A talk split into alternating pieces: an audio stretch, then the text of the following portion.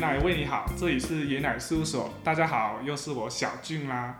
那我们今天有邀请那个养生村的管理部的专员子俊哥来跟我们讨论一下养生村的环境啊，它的那个呃设备啊等等的，希望大家透过这一集就可以了解养生村大概是什么样的地方。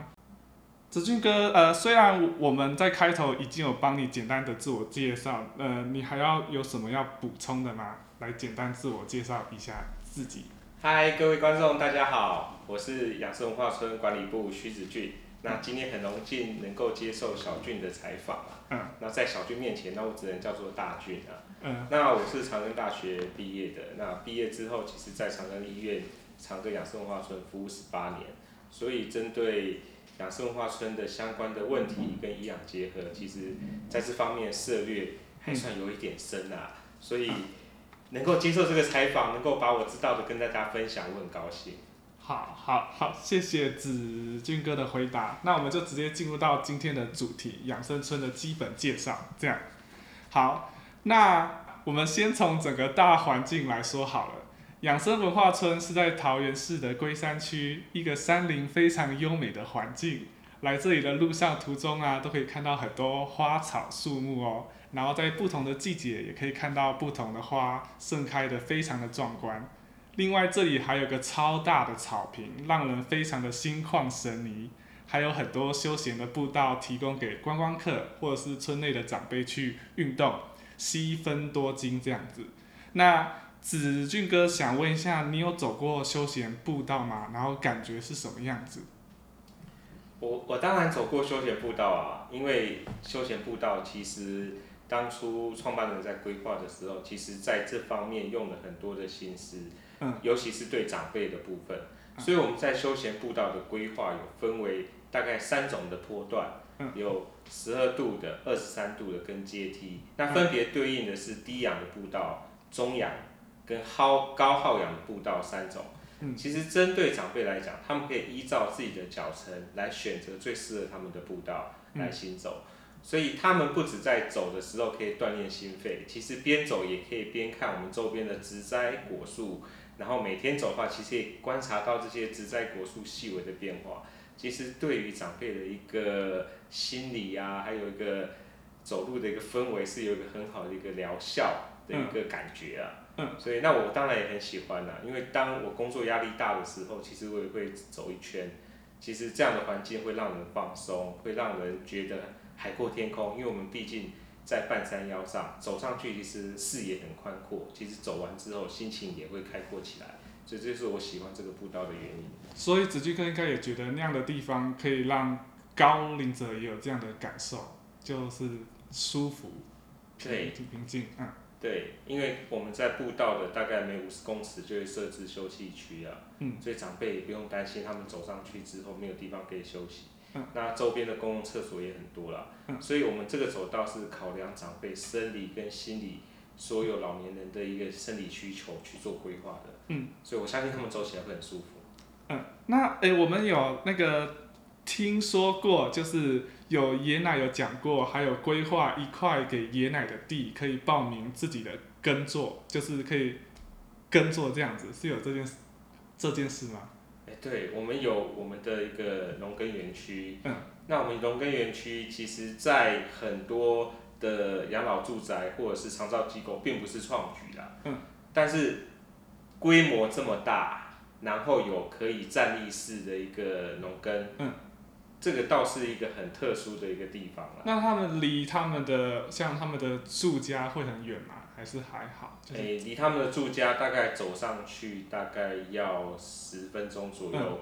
嗯。对，因为他是要走步道上去的。嗯。那我们当初会设计在上面，其实也有体认到，其实照顾一个农耕区是需要体力的。嗯。所以他在走路的过程就是锻炼。如果他没有办法走完这一个，其实他也许不是这么适合的做农耕，他可能会比较适合村内静态的一些活动。嗯，哦，好，那讲完外面，我们接下来讲村内的环境吧。那除了周围的自然环境，我们当然也要来看看居家的环境是怎么样。毕竟这是长辈们最常生活的空间。这边有许多不同种的房型，都可以依照居住者自身的需求去进行挑选哦。除此之外，还有非常完备的社区机能啊、超商啊、法廊等等。如果爷爷爷奶奶们想出门的话，这边也有便利的交通，方便爷奶外出。那子俊哥想请问，就是之后退休有没有规划要住在这边啊？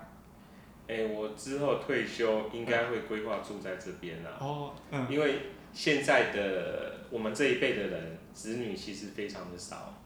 像我个人只有一个小孩。嗯。其实我们其实在这一个阶段，我就在思考，我以后怎么样可以快乐过我的生活，又不会成为孩子的负担。嗯。那养生文化村这一个地方，它就是一个老年人的天堂。它建构了非常多的活动和友善的一个高龄住宅设施。嗯，其实让长辈住在这边，他们的一个生理功能，还有他们的心理功能，在退化或认知障碍的一个发生几率会减低的比较慢。嗯，所以对于这样子来看的话，我觉得这样子对我的儿女来说，他们的负担会比较轻，他们也可以放心的在异地工作打拼，不用担心我这个老爸爸。到时候会不会在家跌倒啊？会不会在家只会看电视啊？嗯，这样子的一个情况发生了，所以我觉得我应该会选择来这边居住。嗯，小俊听到这边也有点想住了，虽然离小俊还很远啊。看我这么年轻。好，那除了刚刚提到的店家设备，村内各处也都有摆放着血压机，让长辈们可以自我监控。那我们村内除了血压机可以让长辈观察自己的身体健康之外，子俊哥知道还有什么其他的方式吗？可以观察自己的身体健康这样。其实老年人最重要的议题有两个，一个是三高问题嘛。嗯。那三高问题当然就是透过血压、饮食，嗯，还有运动，所以我们在监管师、还有生活管理员、还有营养师在这方面都做到了。那另外一个，除了三高之外，长辈很常遇到问题是肌肉的流失，所以有肌少症的发生。那我们目前跟长庚大学还有长庚医院的教授、医生有做一个合作，就是利用 Open Pose 的一个那个城市，去把人体模拟成火柴棒，去观测他走路时的步数跟步态。如果他走路的步数，小于零点八公尺每秒的时候，我们就怀疑他是不是有肌少症的发生。那我们透过他每天走餐厅必经道路的一个长期的资讯的收集，其实就可以累积他的一个身体素质的变化。有任何异常的时候，我们做察觉的一个功能，把它转接到适当的医疗机构或医师团队上面去做治疗。然后这就是我们在这方面可能最近期努力的一个方向。哦，所以。就是快要成功了，到时候真的可以在餐厅就可以判断的出来。对，但是因为其实目前在研究阶段，嗯，目前这样的一个技术，人工智慧方面的，其实它最重要的一个部分就是资料的资料库收集，它资料量够多的时候才能做 AI 人工的判断。所以当我们资料每天在收集的时候，我们。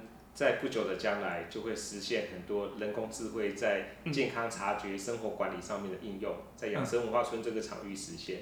哦，听起来嗯很厉害。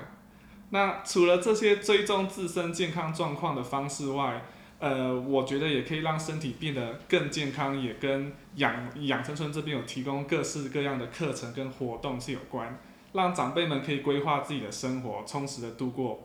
每一天让生活变得更快乐，这样。那子君哥，您有观察到哪些长辈因为参与课程而有什么改变吗？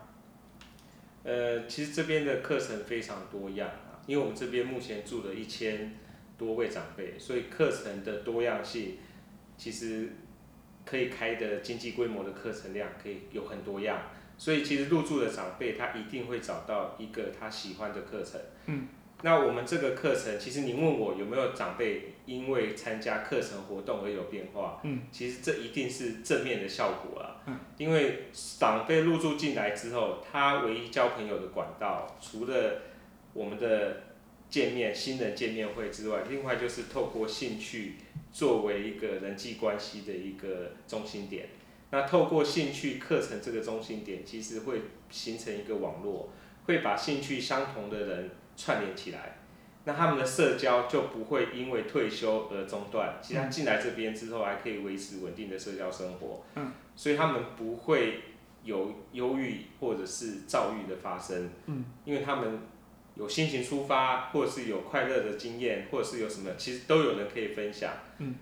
然后，其实这个对长辈他们最重要的就是他们需要抒发一些情感的一个管道啦。所以我觉得这个很多长辈入住进来之后，其实他参加的活动，整个人都开朗起来的不在少数。嗯，对。哦，那除了像刚刚讲的户外啊、室内啊和很多活动之外，其实非常多的方法都能让身体保持健康的状态。像养生村在饮食上也有做出很多的。呃，安排就是是有去呃去考虑他们的身体健况而做出的餐点，就是有很多种种类的餐点，也可以让长辈们去进行挑选。这样这些餐点都是由营养师所安排的，所以吃起来也不用太担心对身体产生的负担。那呃。养生村的介绍几乎该讲的都讲了。如果观众们有兴趣的话，也可以上网搜寻跟长庚养生文化村有关的呃官方网站看看哦。很多资讯在网在网网站上都查得到，可以了解更多养生村的事物。那我们今天的访问就到这边。如果喜欢我们的话，就订阅我们。然后如果想听很多深度的访谈的话，可以订阅我们的 Podcast 哦。那为了爷奶好，爷奶为你好。这里是爷奶事务所，我们下次见喽，拜拜，拜拜。